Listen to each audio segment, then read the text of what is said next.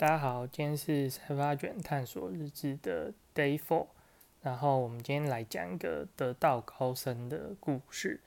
那就是有一个老和尚跟一个小和尚在聊天，然后小和尚就问这个老和尚说：“哎呀，师傅师傅，你终于这个得道修行得道了，那请问一下，你在得得道之前跟得道之后到底有什么差别啊？”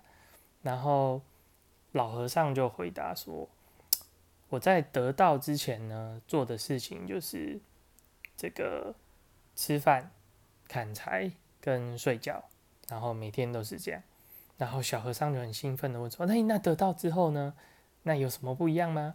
然后老和尚就说：“哦，有啊有啊，我得到了以后呢，每天做的事情就是吃饭、洗澡跟不是洗澡、砍柴跟睡觉。”然后小和尚就说：“啊，那这样有什么不一样吗？”然后老和尚就说：“哎，有啊，我以前吃饭的时候都在想砍柴，然后砍柴的时候呢想着睡觉，睡觉的时候呢肚子饿在想着吃饭。哦，原来是这样。那现在得到之后呢，就是吃饭的时候想吃饭，然后砍柴的时候想砍柴，睡觉的时候想睡觉。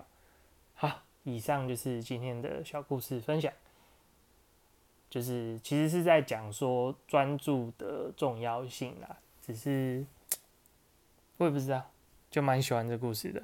以上报告完毕。